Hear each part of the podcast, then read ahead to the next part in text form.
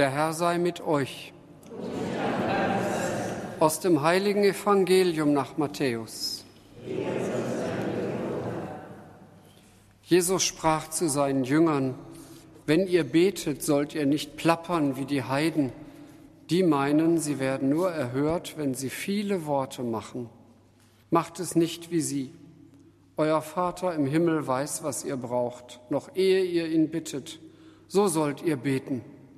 Unser Vater im Himmel, geheiligt werde dein Name, dein Reich komme, dein Wille geschehe, wie im Himmel, so auf der Erde. Gib uns heute das Brot, das wir brauchen, und erlass uns unsere Schulden, wie auch wir sie unseren Schuldnern erlassen haben. Und führe uns nicht in Versuchung, sondern rette uns vor dem Bösen. Denn wenn ihr den Menschen ihre Verfehlungen vergebt, wird euer himmlischer Vater auch euch vergeben. Wenn ihr nicht vergebt, wird auch euer Vater euch nicht vergeben. Evangelium unseres Herrn Jesus Christus.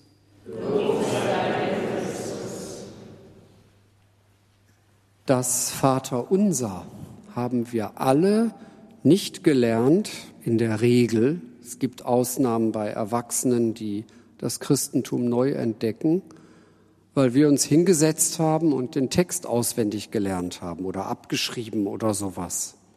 Nein, wir haben das Gebet gelernt, weil andere es mit uns gesprochen haben, zu Hause, in Kirchen, in der Schule. Und natürlich ist ab und zu die durchaus heikle Frage im Hintergrund für Eltern, Seelsorger und Erzieher, ist das Vaterunser ein Kindergebet naja, geht so.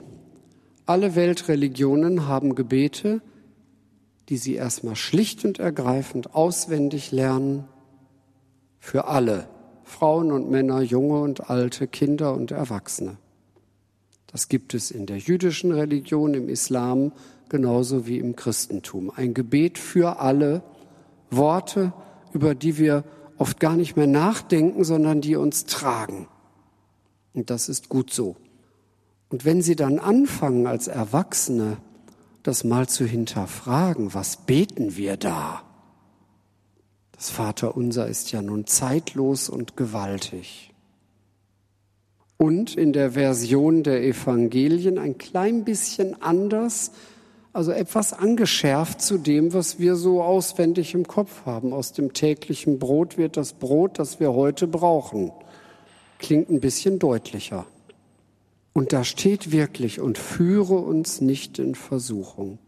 Und deswegen möchte ich kurz ein paar Sätze dazu sagen, weil letzte Woche etliche Bibelleser und Kirchgänger hier versammelt waren zu einem Gesprächsabend und die Frage kam, wie beten Sie das und führe uns nicht in Versuchung?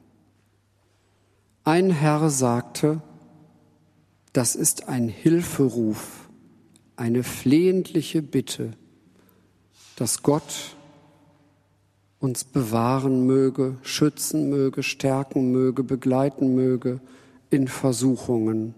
Und derer gibt es viele.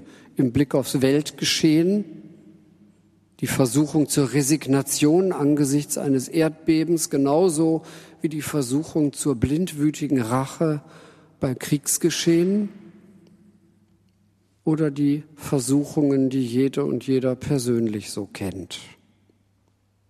Das Gebet ist im besten Sinne das Vaterunser Gebet abgrundtief, in die Tiefe und himmelhoch bis zu Gott. Es ist vorzüglich geeignet in allen Lebenslagen, da hat die Christenheit knapp 2000 Jahre Erfahrungen mit. Und wir hier auch. Ein Gebet, das uns trägt durch Zeit und Ewigkeit.